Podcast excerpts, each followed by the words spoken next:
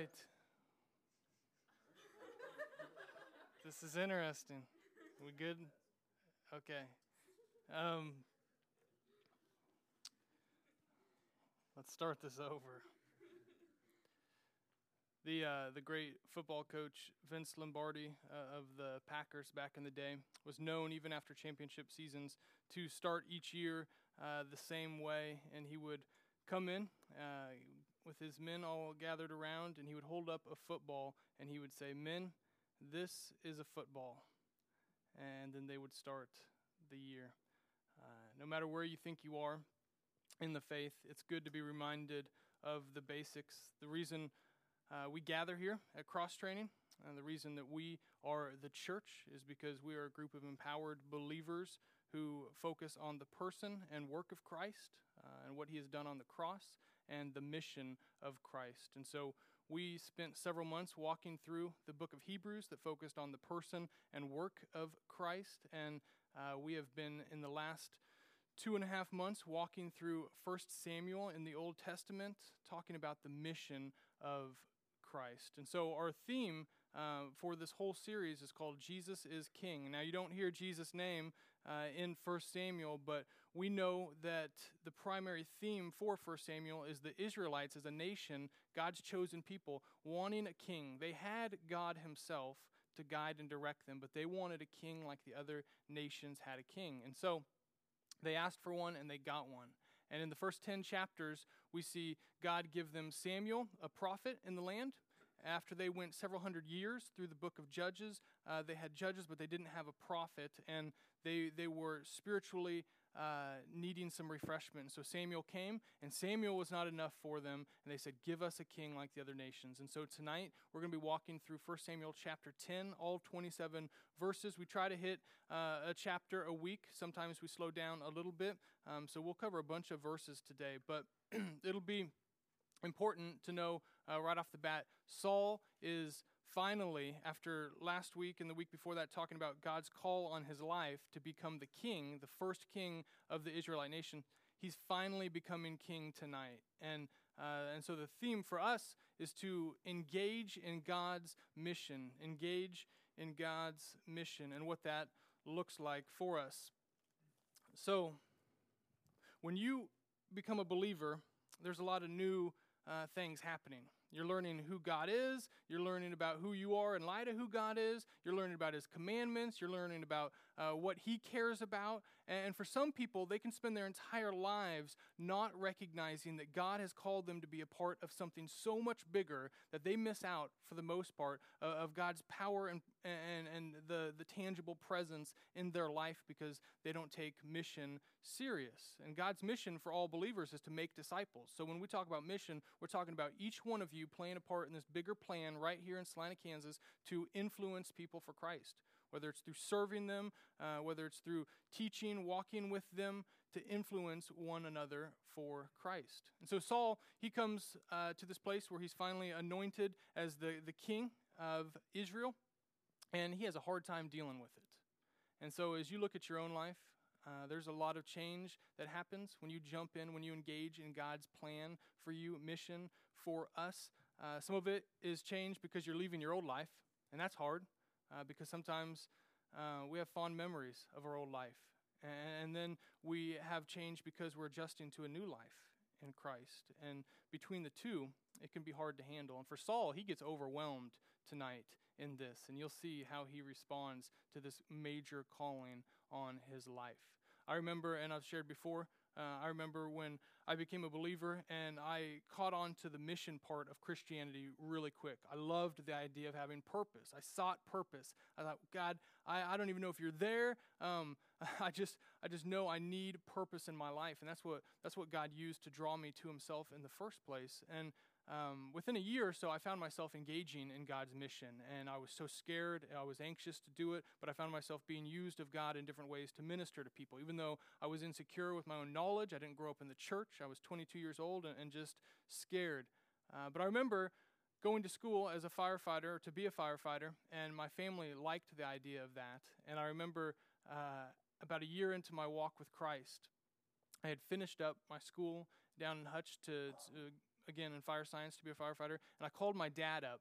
And him and I had never had a spiritual conversation in our lives. And I called him up. He was at work at K State, and he was busy, but, but he took a little bit of time for me. And, and I think he was expecting I was going to give him some good news that I got hired maybe on as a firefighter somewhere. And I said, Well, um, I'm going to go back to school uh, for ministry.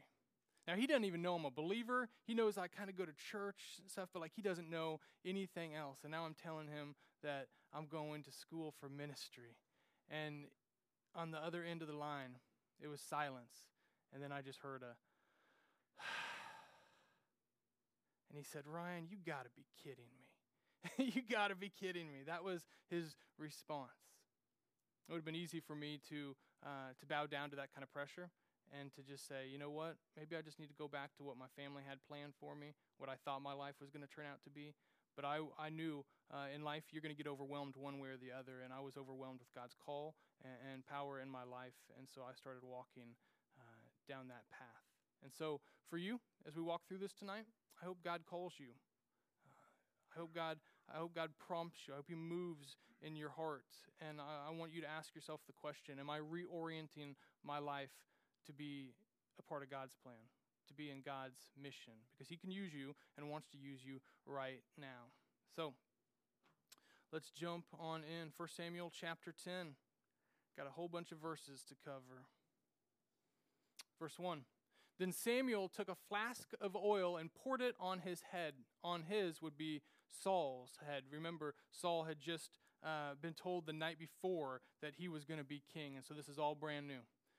Poured it out on his head and kissed him and said, Has not the Lord anointed you to be prince over his people Israel? And you shall reign over the people of the Lord, and you will save them from the hand of their surrounding enemies. And this shall be the sign to you that the Lord has anointed you to be prince over his heritage.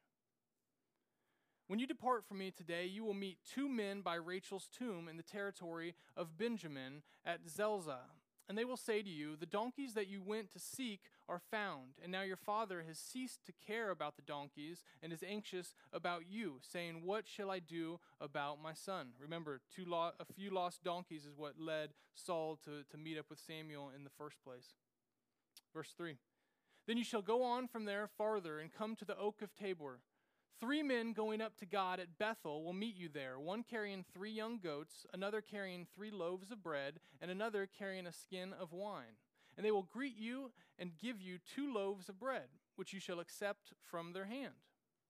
And after that you shall come to Gibeath Elohim, where there is a garrison of the Philistines. And there, as soon as you come to the city, you will meet a group of prophets coming down from the high place with harp, tambourine, flute, and lyre before them, prophesying. Then the Spirit of the Lord will rush upon you, and you will prophesy with them and be turned into another man. This is getting good, isn't it? Now, when these signs meet you, do what your hand finds to do, for God is with you. Then go down before me to Gilgal. And behold, I am coming down to you to offer burnt offerings and to sacrifice peace offerings. In seven days you shall wait until I come to you and show you what you shall do. All right, tonight we're going to see four things we got to embrace.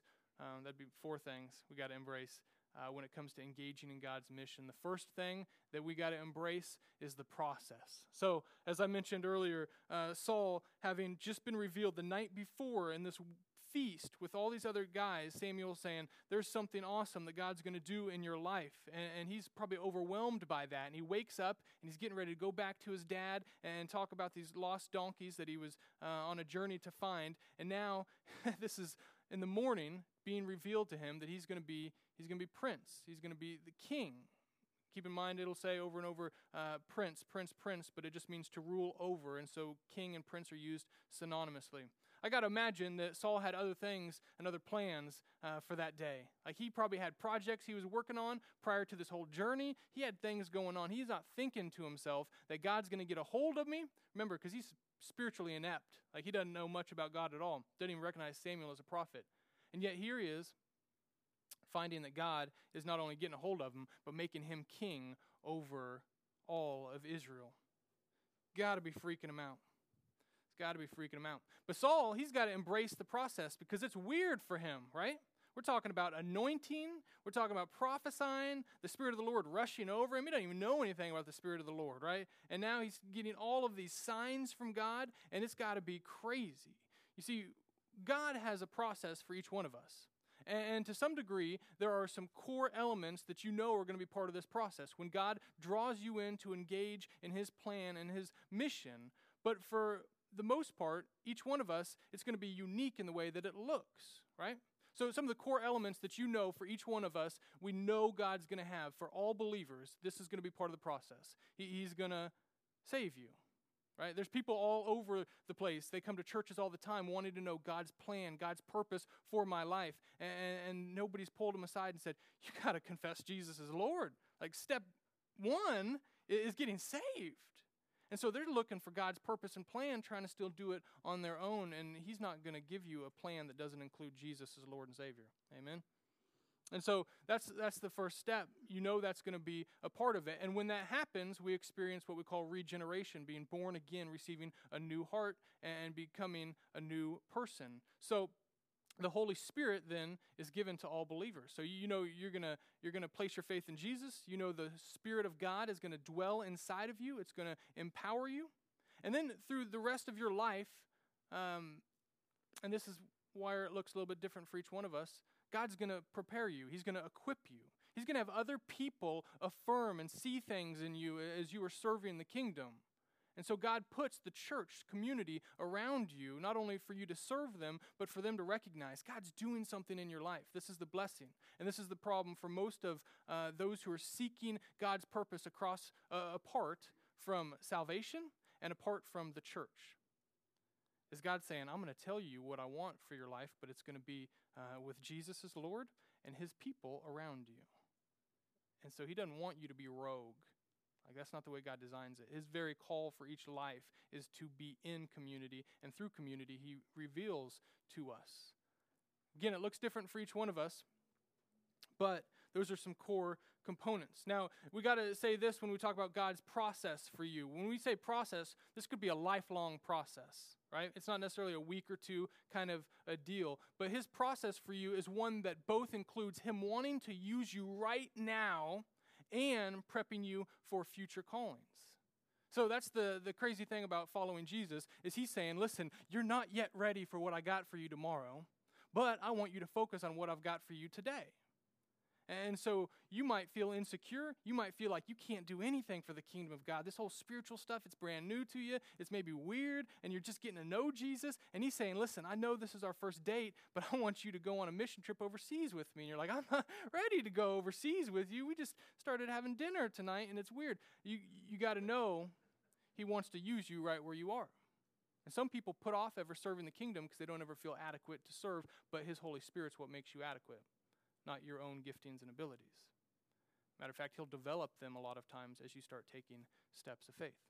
So, this passage that we see, and we're going to jump into it and really kind of spend a little time in it because you see different elements. It's a, it's a charismatics dream, right? We're talking about uh, some things that, that our Pentecostal brothers and sisters love to highlight in the local church. Um, imagine some of you either come from a background, whether it be Assemblies of God or uh, Foursquare, even here in town. There's lots of different denominations that highlight things like anointing and, and prophesying and uh, experiencing different signs from God.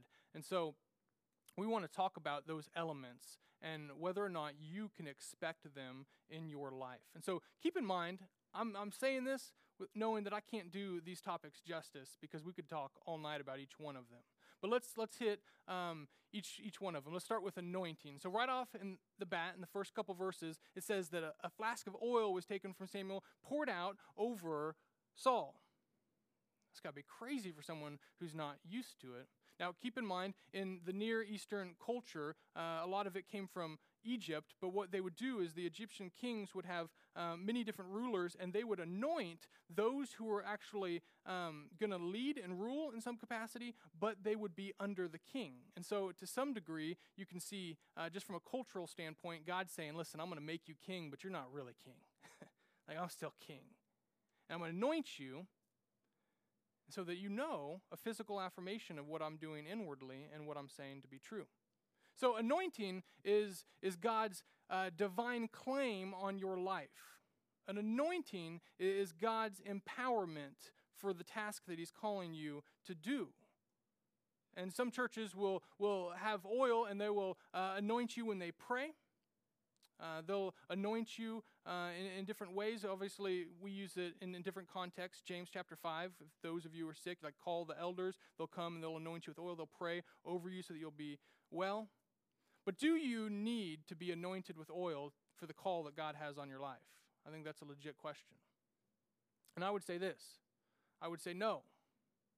Uh, if someone does anoint you with oil, all right, if you grew up in that background, that's okay.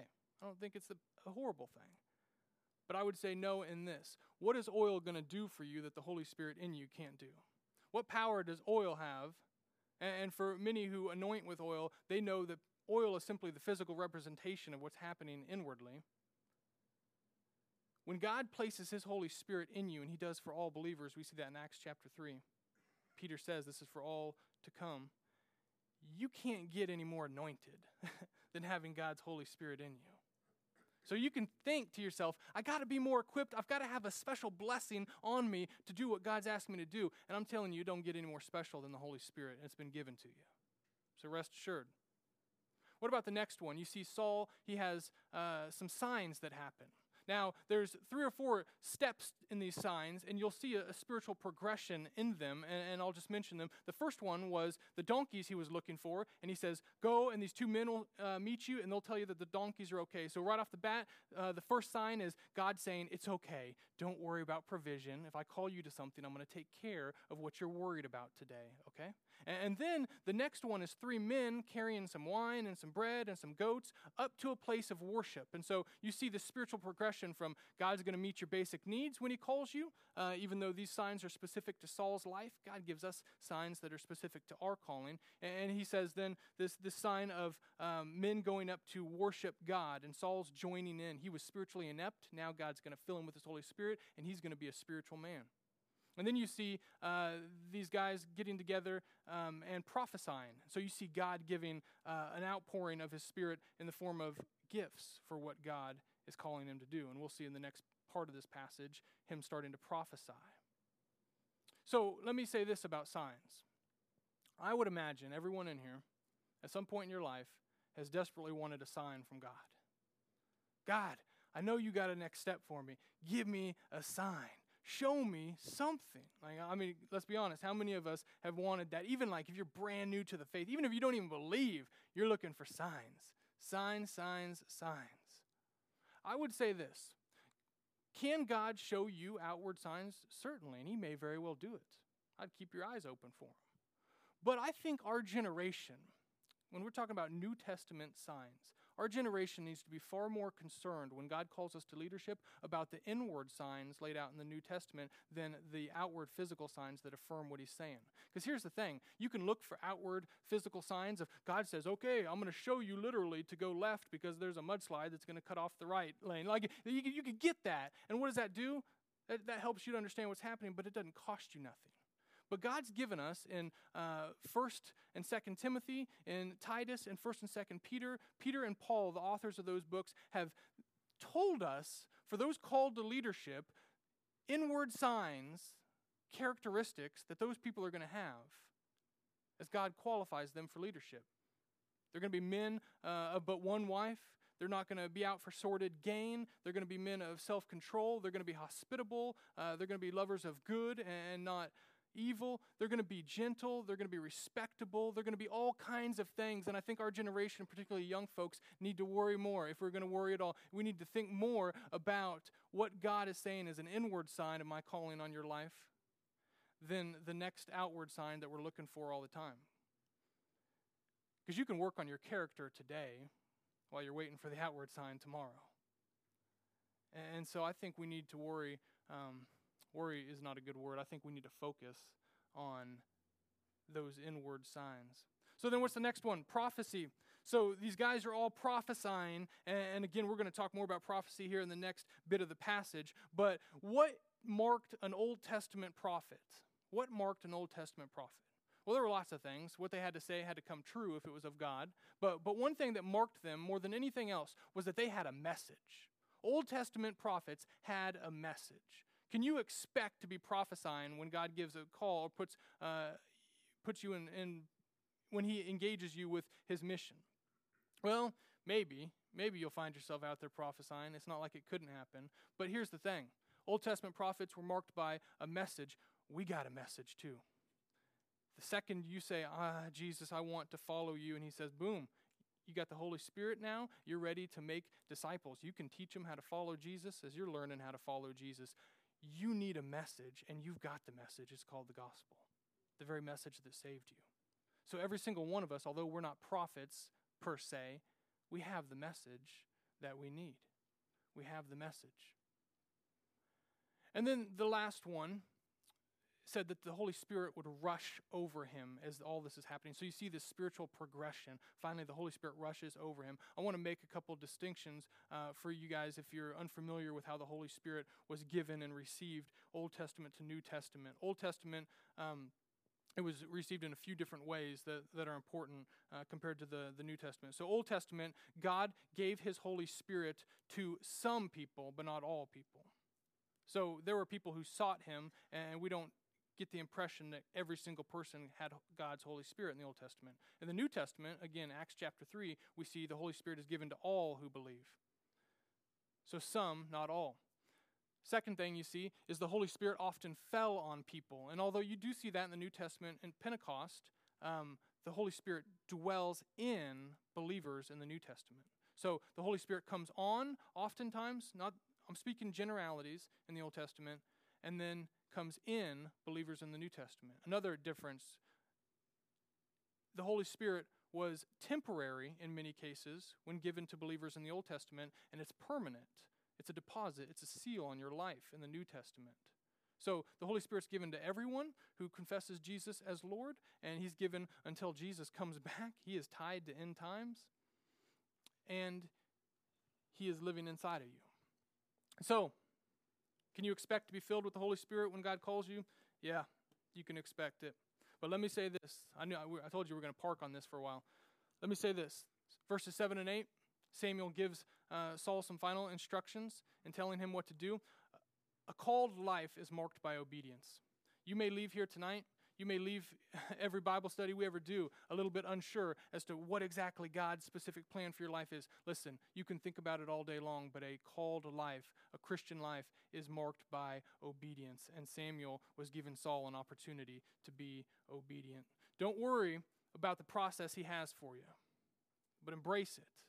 Be patient and know that he's doing a work in you. Verses 9 and 10. When he turned his back to leave Samuel, God gave him another heart. And all these th- signs came to pass that day. And when they came to Gibeah, behold, a group of prophets met him, and the Spirit of God rushed upon him, and he prophesied among them. So Samuel told him what was going to happen, and now Saul's actually experiencing it. And when and when all who knew him previously saw how he prophesied with the prophets, the people said to one another, What has come over the son of Kish? Is Saul also among the prophets?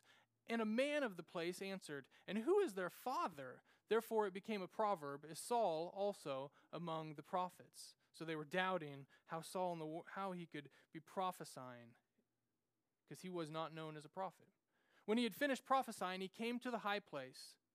And Saul's uncle said to him, excuse me, Saul's uncle said to him and to his servant, Where did you go? And he said, To seek the donkeys. And when he saw that they were not to be found, we went to Samuel. And Saul's uncle said, Please tell me what Samuel said to you. Oh, don't you want to be part of a family where they're worried like crazy because they might think you're dead, gone, something's happened? And the second you tell them, Hey, I'm okay, but God spoke, and they're like, Okay, let's just hear what God said. Let's just hear the word of God. And Saul said to his uncle, He told us plainly that the donkeys had been found. But about the matter of the kingdom of which Samuel had spoken, he did not tell him anything. So he's hiding it. Saul isn't telling his family about God's calling on his life. You know, when you're a little bit insecure, you hate to put it on paper, right? When you're a little bit insecure, you hate to be held accountable. What if this wasn't God? What if somehow that prophet got it wrong? What if he's not really telling me to do this? Because this is crazy. Second thing you've got to embrace if you're going to engage God's mission. You embrace the process, but you also got to embrace the life change that's going to come with it. Because there's going to be life change. There's going to be life change.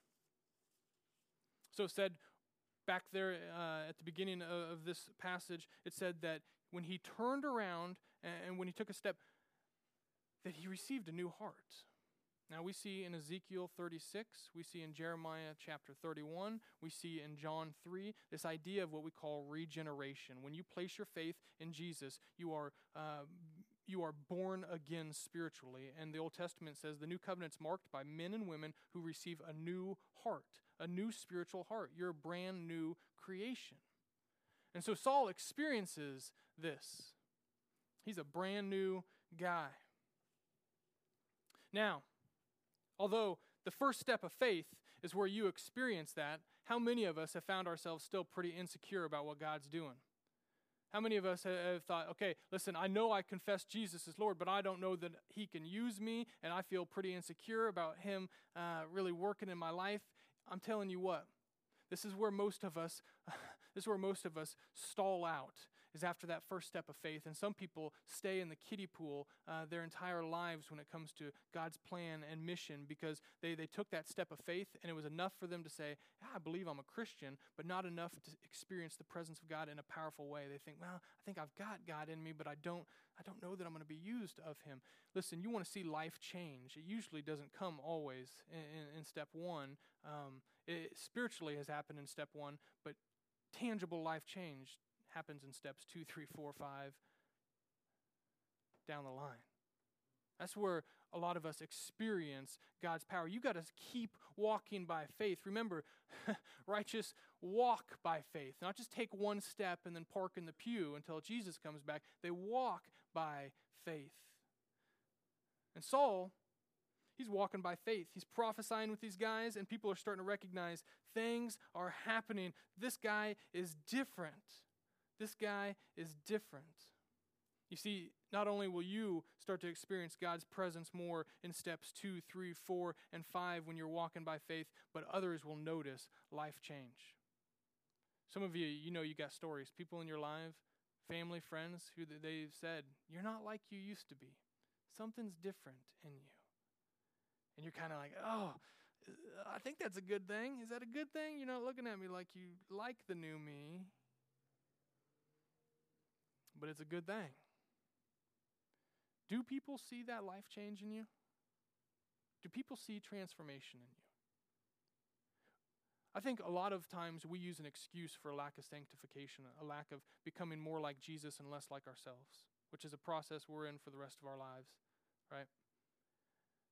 I think, I think many of us who say, well, I, I placed my faith in Jesus when I was a child, and so I've kind of always known this. Sometimes make that an excuse for not seeing transformation when they're 20, when they're 30, when they're 40, because they've always known God. And it's like, why, even if you've been following him for 30 years, does he not want to absolutely change you in powerful ways from the age 45 to 46 or 21 to 22? Or like, where did we come to the place where we thought, okay, God's Holy Spirit, it's incredibly powerful and it's living inside of me, but there was some change early on. I'm just kind of riding it out now. Many of us wouldn't say that's what we're doing, but that's kind of what we're doing. Like, do you expect Him to transform you today? Because even if you find yourself acting more holy than you used to be, there's always change to be had. And I, I see oftentimes the temptation for all of us is to err um, on one extreme of transformation or the other. What I mean is, many of us experience inward transformation but not necessarily outward. So, inward, we focus on this communion that we have with God, and, and we find ourselves maybe uh, just changed in the way that we feel. We have peace, we have joy, and, and we see our character changed, and it's beautiful. We see ourselves handling stress differently. We find ourselves handling situations differently. It's an inward change that we're loving, and it's beautiful. And then some people err just on the side of outward change.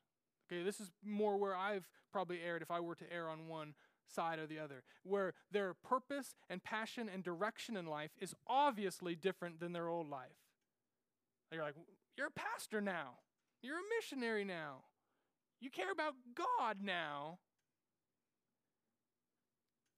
But here's the problem if you see a lot of change and inwardly or outwardly, but you neglect the other one, knowing they flow together, it's going to be incomplete. If, if you only care about the inward change, the kingdom of God doesn't expand outside of your own heart. If all you care about is your own communion with God and how He's changed you and how you don't act like you used to and things are good, if you don't let that flow into your influence of the people around you, your coworkers, your family, your friends, you're keeping the kingdom of God confined to your own heart and soul. And although that's a beautiful work, that's sad that it's confined. That's sad that it's confined. And if you only focus on the outward transformation and you're all about purpose and man, you're a missionary now and it's good and we're out planting churches and we're making disciples, all that good stuff, you can do it and be a jerk. you can do it and be a jerk. You can be preaching and teaching and be a punk. And of course, that loses credibility in what you're saying if they don't see the inward transformation in your own life. But the Holy Spirit wants to do both together. I um I love summertime for a lot of reasons. But like in the middle of summer when it gets really hot, there's uh, several weeks, maybe even a month or so, where you hear this beautiful sound. Let me let me see. Now I don't have we don't have the speaker here, um, but let me let me see if I can bring it up and you recognize this sound right here.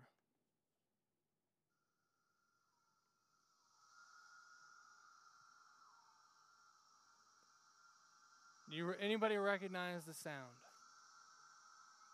See those little critters? And there's your BBC experience. Cicadas or cicadas. I'll call them cicadas because that's what I always did growing up. These little little locust things that shed their shell all over on the trees, but they make this sound at night just this buzzing sound, this rattling that like you recognize all around. Like it marks childhoods of those who grow up in Kansas, right? You hear these things. You, if you're like a creepy little kid, you collected the shells. You know, uh, come on, a few of us did that. But I love that sound because it sounds like summer, right? Here's the thing. You hear that for a, a few weeks in the summer, this beautiful sound.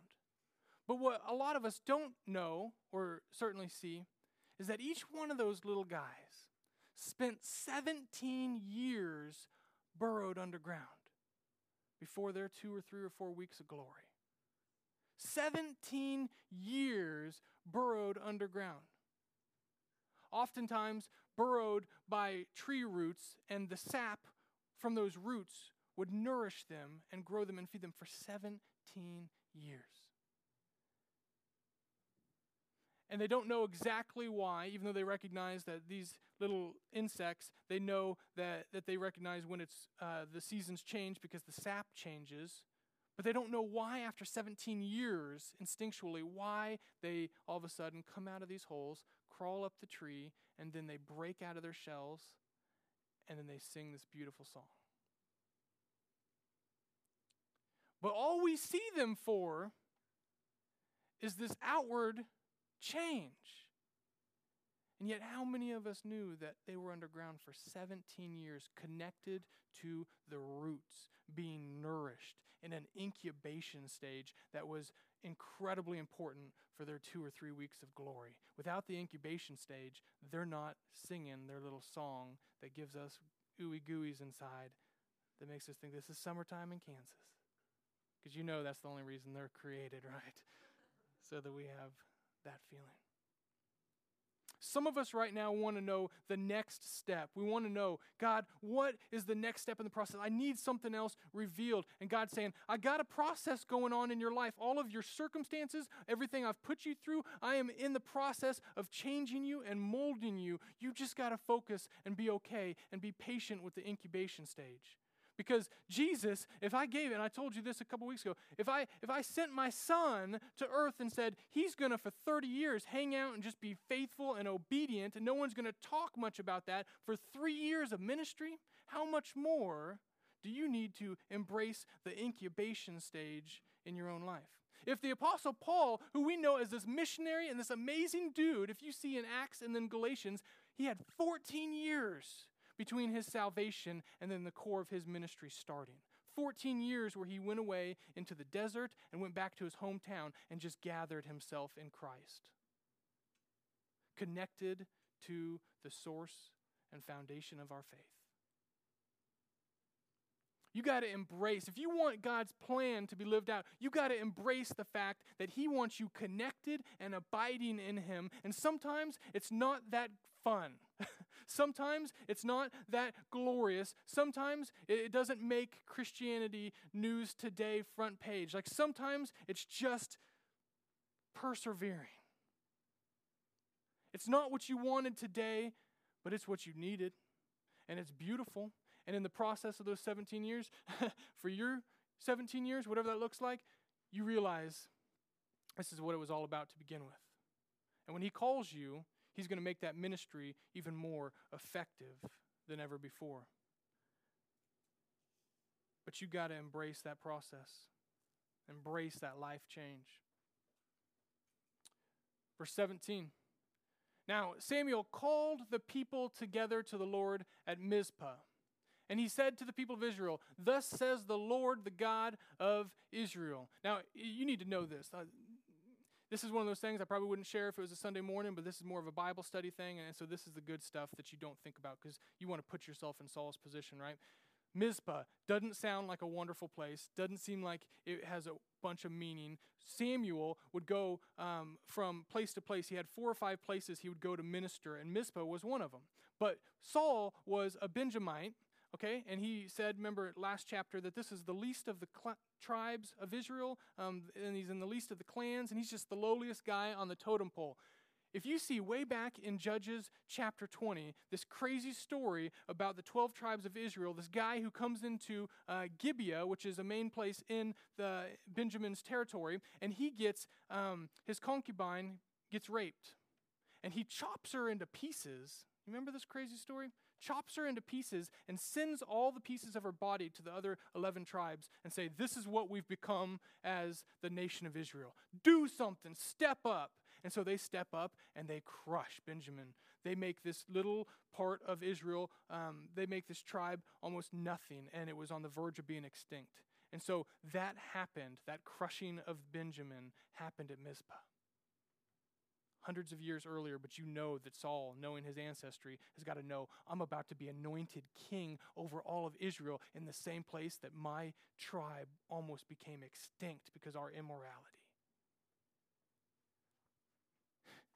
He's got, got butterflies going on because this is awkward now. I brought up Israel out of Egypt, and I delivered you from the hand of the Egyptians and from the hand of all the kingdoms that were oppressing you. But today, you have rejected your God. Doesn't sound like a party anymore, does it? Not much of a celebration. But today you have rejected your God, who saves you from all your calamities and all your distresses. And you have said to him, Set a king over us. Now therefore, present yourselves before the Lord by your tribes and by your thousands. And then Samuel brought all the tribes of Israel near, and the tribe of Benjamin was taken by Lot. And he brought the tribe of Benjamin near by its clans. And the clan of the Matrites was taken by Lot, and Saul, the son of Kish, was taken by Lot. So they're casting stones, essentially, and it's narrowing down to Saul. But when they sought him, he could not be found. So they inquired again of the Lord, Is there a man still to come? And the Lord said, Behold, he has hidden himself among the baggage. So he, he, he took the flight, but he ain't leaving baggage claim. He is scared to death. He's on that little twisty turny thing, just going around, tucking his head underneath. He don't want to come out. Then they ran and took him from there. Like they, they ran and physically had to take him. This is your king, Israel. This is what you wanted. And when he stood among the people, he was taller than any of the people from his shoulders upward. And Samuel said to all the people, Do you see him whom the Lord has chosen? There is none like him among all the people. And all the people shouted, Long live the king. Long live the king. The third thing you've got to embrace when you engage God's mission is you've got to embrace the challenge. You got to embrace the challenge. So, this is Saul's coming out party. And the first thing that Samuel says, you got to picture Saul's like, okay, I'm kind of anxious, um, a little bit nervous, haven't been king before, still unsure what's happening. And Samuel kicks off the party by saying, hey, Israel, y'all have been cursed by God because you wanted a king when you just had God Himself to be your king. Saul is being introduced as the curse given to Israel. Like, you are such a bunch of punks, you're going to get this guy. Like, he's going to rule over you. Talk about uh, a hit to the old confidence, right? You want to be insecure, you, you get introduced that way, right? In your own coronation, then you're hiding in the baggage claim and you got to be drug out. And yet, still, even in the midst of this embarrassing first impression, Samuel says, Do you recognize that he is unique here for the task? Remember, throughout all the Old Testament, the height of the kings was only mentioned uh, when we see other nations. But Israel asked for a king like the other nations. And so this king is a foot taller than all y'all, and he's going to be your king. But he's unique and set apart specific for this task. And it's going to be a challenge. If you remember in Deuteronomy chapter 21, um, it said that a man hanging on a tree is cursed. And so we see in the New Testament, Jesus became a curse for you and I by dying on the cross. And it wasn't until after his resurrection that his own disciples saw him in a new light revealed by the Holy Spirit that he was uniquely set apart to be the Savior and Messiah. They were with him and they didn't even know how gifted he was. They were with him and they didn't even know he was God. They saw his perfection and didn't even know he was perfect. They had heard and been told, but it just didn't quite register because you can hear all day long and still be spiritually blind.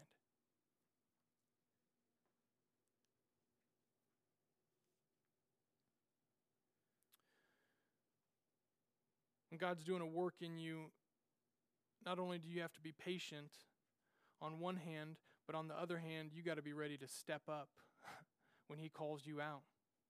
It's easy to put yourself over in the baggage claim and just say, you know what, I'm patient, He's doing a work, but I don't ever expect Him to call me to something really big.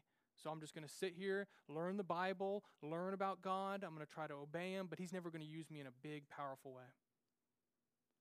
And if you sit here saying, I believe he's going to do something big. Please, God, tell me something huge before I start next semester because I don't want to enroll in school anymore if you got something bigger, right? Like, reveal it quick. And God's saying, you need to be patient. You got to be both patient and ready to step up at any moment. I think it's built into most of us, certainly myself, we all seek challenge, right? We might not love school, but we like being challenged mentally. We might not always love sports, but we love to be challenged physically. We love challenge. In the church, it's been said, it's been said that the church doesn't have a mission, but the mission was given the church. That God, as ascending God, knew what he was going to call his people to from the beginning of time. And it's not that we have a mission, but the mission has us that it's given, that we're part of something bigger. You think about challenge, and how crazy is it that the church is sometimes uh, at least perceived as the least challenged group of people out there? You see uh, secular organizations, all the clubs that each city has, and some of them have more mission than the local church. How much more challenging does it get to look at this nation? Some of you, you watch the news and to think, man, the kingdom of God's got to expand, and we're God's plan A. Like, how much more challenge do you need? I'm going to tell you this. If you don't believe this challenge is big, and you've tucked your head away, and you're like, well, I'm not watching the news. I don't want to hear about all the unbelief and the immorality and the craziness, because that would make it challenging. If you've tucked your head away from that, just think of this. What in the world, knowing God gave His Holy Spirit into His own Son, and that Spirit raised Him from the dead and then given to us, and Jesus says, You will do works even greater than this. He says in John 16, It's going to be good for you when I go away, because one greater than me is going to come. Like that's what he says about the Holy Spirit. Ask yourself this would God give his Holy Spirit to a wimpy cause? Because he's not just filling you to seal you for the end of time, he's filling you with his Holy Spirit to empower you for a mission today.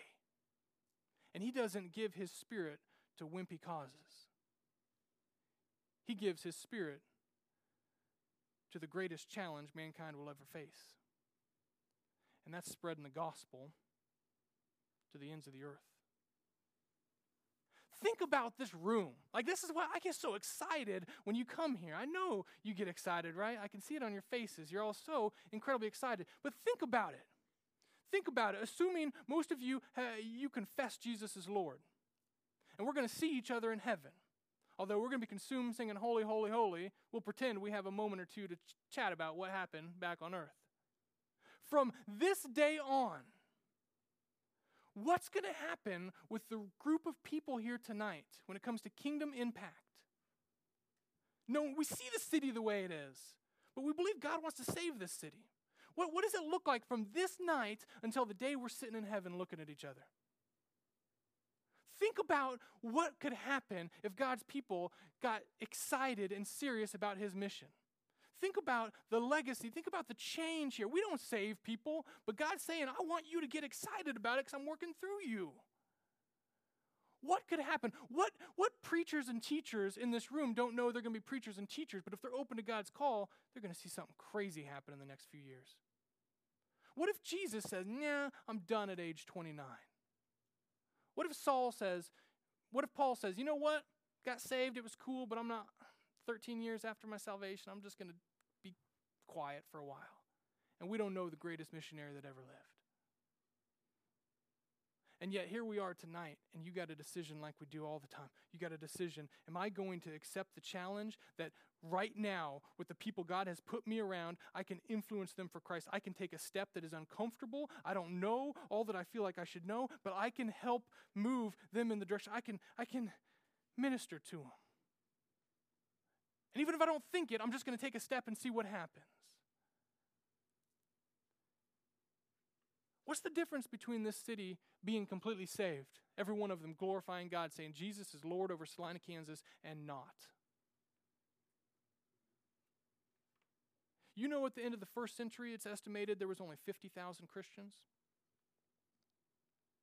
And by the end of the fourth, 300 years later, there were 34 million that 50,000 was excited about their faith, and it cost them something. And they knew about challenge. And they made disciples that made disciples that made disciples. And if they got scattered because of persecution, they made disciples. And if they got to stay at home, they made disciples. And their faith was real. Spurgeon says, A Christian not engaged in God's mission is simply a spectator.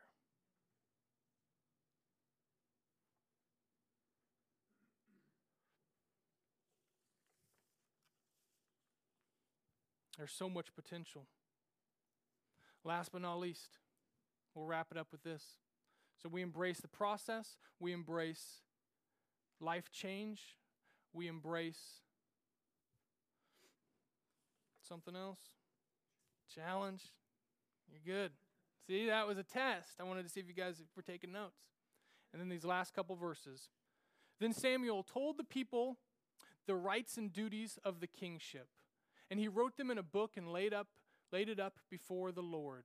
Then Samuel sent all the people away, each one to his home. Remember, several chapters back, God told Samuel what the rights and duties of kingship were, and it was not good. It was, hey, he's going to make y'all slaves to him. He's going to take your animals, he's going to make you serve him. It's going to be slavery for you. You still want that? Like, yeah, give it to us. So, like this verse, you could just blow by it, but it's kind of a downer. And they're still wanting Saul as king. And then the last two verses. And Saul went to his home at Gibeah, and with him went men of valor whose hearts God had touched. But some worthless fellows said, How can this man save us? And they despised him and brought him no present, but he held his peace. Last thing we see when it comes to God's calling in your life, when it comes to embracing his mission, you've got to embrace like minded people. You got to embrace like minded people. You don't have to do this alone. And although it might feel lonely, you don't have to do this alone. Saul has got to be feeling insecure at this point. He just goes back to his home. You almost feel a little bit sorry for him. Yet God didn't leave him alone. He sent men of valor. This is men of strength. So it's the beginnings of a military. God knows what he's called him to. The primary job for Saul is to take care of the Philistines and beat them uh, with the military. And he sent some men to kick it off to help get that started. But then on the flip side, he says there's some worthless guys who are punks. And they're saying, God just revealed all that, but we don't care. Doesn't mean nothing. Talk about a huge difference between verse 26 and 27. You got men who love and, and they're, they're going to fight for Saul and they follow him wherever he goes. And then you got haters. You know whatever God calls you to, you're not going to please everyone. That's the thing about God's calling is it's his calling, not your calling, right? If it's your calling, you're not following Jesus, you're following yourself. And so when he tells you to do something, whether it's to pick up and move across the world or to simply make disciples in this city, equally important, it's not going to please everybody. And there might be people that love you and have supported you their whole lives. They may even call themselves Christians. And if they don't recognize God's Spirit moving in your life and they don't like this kind of change, they don't like you being on mission, they might not only stunt some growth, but they might try to stifle what he's doing. You wouldn't think this is the case, but it happens all the time. It happens all the time. There's a lot of believers who don't recognize the movement of God. And so they get scared. They get scared when things start to change. But God's going to send the right people to be around you because whatever He calls you to do, He's never going to call you out of the church, right? Like, whatever God calls you to do, He's going to call you to serve the people, but the very people He called you to serve are going to act maybe today, maybe years from now, as beacons of encouragement for you. That's the beauty of the church. The very people you come to serve will be serving you. And so, it's a beautiful thing to know how that works. I think the key is knowing there's going to be haters, there's going to be people wanting to stop whatever God's asking you to do in life, no matter how risky and crazy it is. It's important to have the men of valor around you before the haters come because they're going to help. I remember when I was called to seminary and I, I was scared. We'd never lived um, out of state and we were still pretty new in marriage and I didn't know what seminary was going to be like. I didn't know if I could handle it academically, mentally. But I thought, man, if God calls me to do it, it's going to be okay. And we left all our family and friends. And I remember just trusting God that He was going to put us in the right situation with the right people. But I didn't think much about it. And I went to my very first class and I sat down and I started talking to the guy to my left. And the guy in front of me turned around and we started talking. And we just didn't stop talking. Kinda. I mean, for the rest of the class, we did but we became best friends. And for the next couple years, as we were out there, even though they're from Buffalo, New York, and, they're from Arkansas, and another one from Mississippi, we just hung out and our families bonded, and we shed tears together, and we were in the trenches together, and we served the people together because we all had the same calling on our life. And when you have a calling on your life, whatever specialty it might be in to make disciples, God's going to put like minded people around you. And if he doesn't in a way that you could recognize, you got to go find them. And, and me, for me, God had put those people around me, and we just started talking, and we latched onto each other, and we still latched onto each other. And although we've gone all around the country, and some of them have gone all around the country, I still talk to a couple of them on a regular basis. One of them I talk to every couple of weeks, and we encourage each other, we pray for each other. It's awesome to see what God's doing. And they run, He runs things by me, and I run things by Him. And it's just someone I know I can count on. But if I don't see Him for years, we're still going to click when I pick that phone up and call Him. Because when you got like minded people who are in the trenches with you, you connect on a whole nother level. That's what it's like.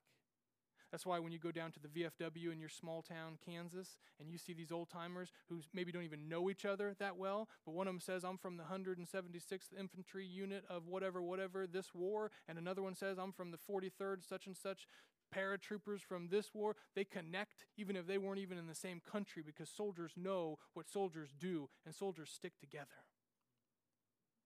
And the church should have some of those relationships. God's going to call you not only in a unique way, but He's going to call other people in the same way. And you got to embrace those people. And the beauty of that is right now, there might be people in this room that you're simply getting to know, that you're sitting next to, that you're called to serve, and God's going to build such a strong bond between you that you're going to find encouragement for years and years to come. Don't come here on Wednesday nights expecting to, to just get a word for yourself and go. There's community here. Embrace that. So when you leave here tonight, let me just say this submit to the call. You might be insecure, but just trust Him. You wake up in the morning, you leave here tonight, look for opportunities. The opportunities are here. You don't have to wait till next week. The opportunities are here. Listen. It's His Spirit that's going to guide you and empower you. And then take a step of obedience and a step of faith. And you're going to find your life marked by God's stories for His glory. And you're going to love it. You're going to love it. Let's pray.